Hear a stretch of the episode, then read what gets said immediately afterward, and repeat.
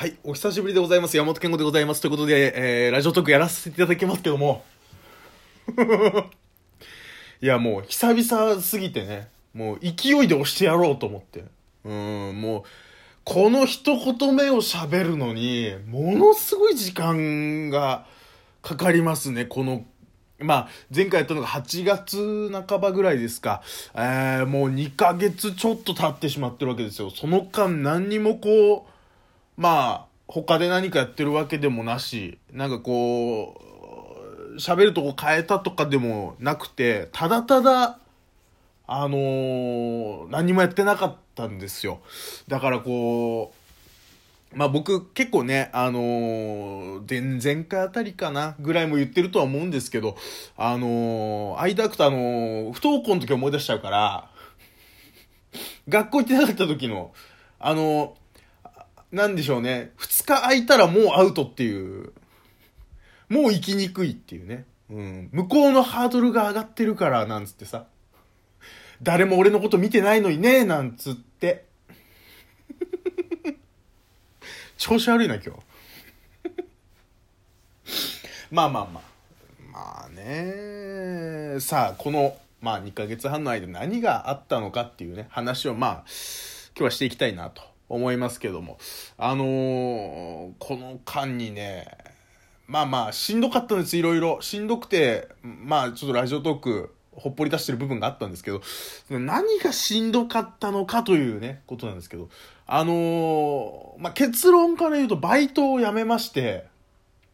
バイト辞めたんですよ。で、あのー、まあ、えー、去年の2月かなから、まあ、ヶ月、1年、えー、9ヶ月、えー、やってたバイトを辞めるに至ったわけなんですけど、あのー、まあもう僕は結構この、やってる間、バイトやってる間何度バイトしてるかって言わないんですよ。で、今回、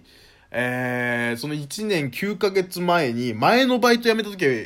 に、初めて前のバイトが僕は写真印刷業だったということをね、あのー、まあ、ラジオトークか LINE ライブか忘れましたけど、どちらかで言ってるんですよ。で、それまではずっとそこを隠していろんなバイトの話とかもしてたんだけど。で、今回も、あのー、同じように、この1年9ヶ月、その写真印刷業の、写真プリント屋のね、プリント店の、え次の仕事を、あのー、何をやってるかっていうのは言わないまま、えー、バイトに関することをちょっと喋ったりとか、あの、してきたと思うんですけど、まあ、今回ちょっともう、まあ、例に習って、あの、言わさせていただくと、僕、時計を売ってたんですよ。時計。まあ、腕時計、掛け時計、販売をするのと、まあ、修理の受付とか、あの、そういうのですね。まあ、あの、どこにでもあるような時計屋ですよ。時計屋の、あの、店員を、あの、1年9ヶ月やってまして、あの、ものすごくね、あの、まあ、こう、なんでしょうね。本当に、あ、俺これで一生やってってもいいかなって、ちょっと思うくらい楽しかったんですよ。まあいろいろありますよ。まあもちろん不満なんていうのは働いてたらあるものじゃないですか。それは不満とかいろいろあるものの、あのー、楽しかったんですよ。で何が楽しかったかっていうと、もうあのー、腐ったようなね、腐ったようなショッピングモールの中にあるお店だったんですよ。客もいねえ。それを客がいねえっていうのは、うちの店、そのね、僕の働いてた時計屋にお客さんがいないんじゃなくて、もうその、ショッピングモール自体に人がいないの。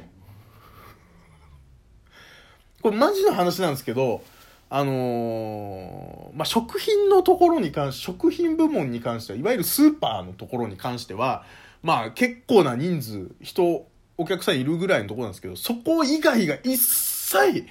人いないんですよ。本当にあの、マジでいない日、本当にこう、客数が少ない日であれば、あの、本当に冗談とかじゃなくて、店員の方が人多いんだから。全然。本当にあの、一人のお客さんを三人の店員とかマークしてる状態。囲んじゃってんだからもう。そう、各売り場でね。で、まあ僕が逆にそれは僕にとっていいことだったんですけど、何がいいことだったかというと、一人一人のお客さんと長く喋れるんですよ。客少ねえから。ね。で、それも容認されるし、時計を販売するって上で掛け時計にしたって腕時計にしたってそうなんだけど、やっぱり値段の幅があってももちろん安いものもあります。ね。あの、1万円切るものから売ってたので、売ってたんですけど、高いのはもう本当に何十万っていう時計を、あの、扱ったりするようなとこなんです。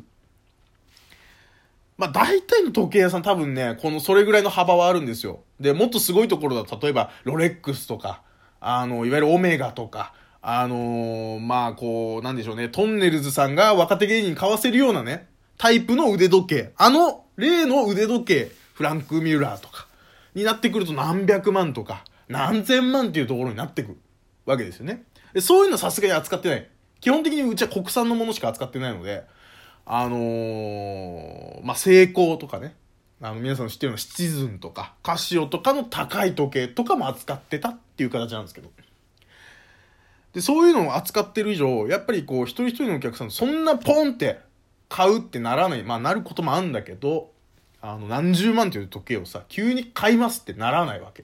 ね。どちらかというと、検討するっていうところから入って、ね。こう、今、うん、ちょっと高いいい時計欲しいんだよね、から始まって、ああ、じゃあこんなんどうですか？とか、ね、あのあ、こういう機能欲しいな、ああ、じゃあこんなんどうですか？とか。時計、あの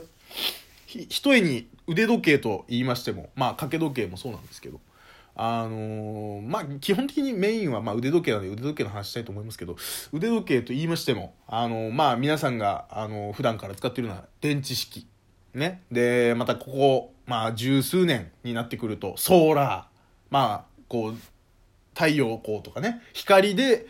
まあ、あの、充電されて、電池交換がいらないですよっていうタイプ。ね。で、そこにさらにじゃあ電波時計もついてます。時間の手合わせいらないですよ。日付とかね、例えばウルード氏とかそういうのに関しても、あのー、月末ちゃんと合いますよっていう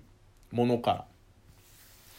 で、あと機械式とかね。まあ、あの、そういうのいろいろあるんですけど、まあそういったところいろんな提案をしながらやってたんですけど。だから長く喋れるんですよ。そういうことも含めて。あのー、基本的には、本当に長時間、あのー、お客さんと喋ることも多くて、まあ1時間単位で、あのー、話しながら、最終的にじゃあ買うわってなることもあれば、またちょっと持って帰って考えるわっていう人もいたりする。で、そういう職業だから、あの僕にとっては、一個、この芸人を目指すっていうところ以外で考えた時に結構構ちょっと天職に近いというか、やっぱ喋れるっていう、お客さんと喋れるんですよ。で、喋った結果が売り上げとしてちゃんと返ってくるという。目に見える数字で上がってくるわけです。例えばお客さんの予算これぐらいって言ってたとしても、それよりちょっと上乗せして買ってもらえたりすると、あ、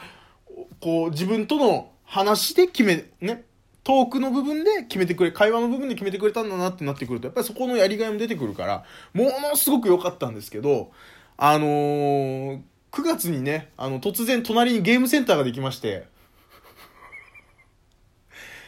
このゲームセンターが、まあ、できるって決まったのは7月末ぐらいだったんですよ。で、正直、まあ、店員、僕含めて3人なんですけど、店長と、えー、パートさんと僕、3人でやったんですけど、3人とも舐めてた、正直。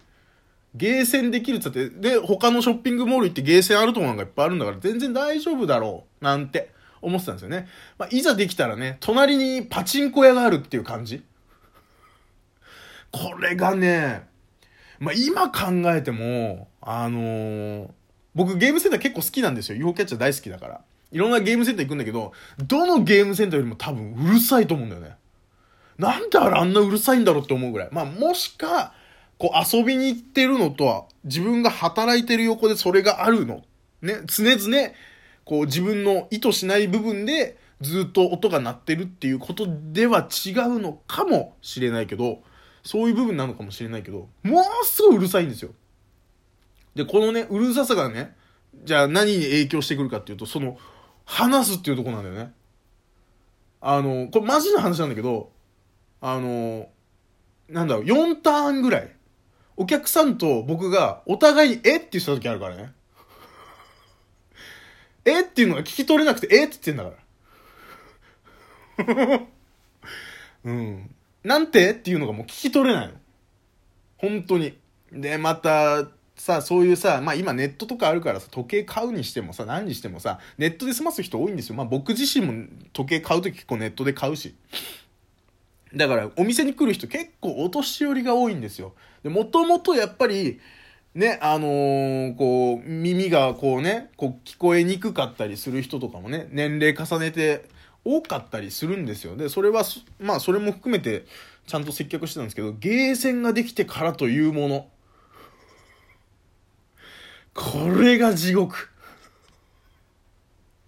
僕じゃないんですけど、そのパートさんがね、あのー、本当に、あの、30分同じ話したことあるからね。あの、時計の説明で。うん。説明の最後の重要な部分が、毎回聞き逃すおじさんがいて。おじいさんかなうん。なんかもう、とんちんかんな返しばっかりしてくるから、もう、パートさんも切れちゃって。怒っちゃってんだからもう、お互いに。聞き取れねえわ。聞き取ってもらえねえわ。これはダメだなと思って。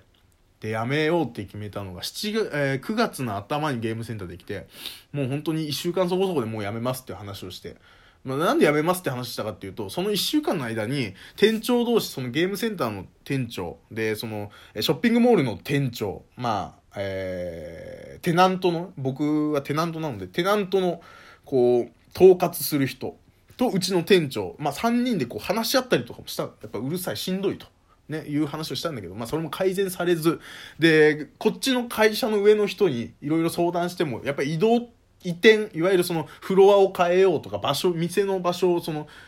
えー、ショッピングモール、まあ SC って言うんですけど、ショッピングセンター、SC って言うんですけど、SC の中で変えよう。例えば、えー、2階から3階に移してみようとか、ね、そういうことも、まあ、言ったら予算的な部分もあって、あ、もう終わりですね。ちょっと続きいきますんで、続きまーす。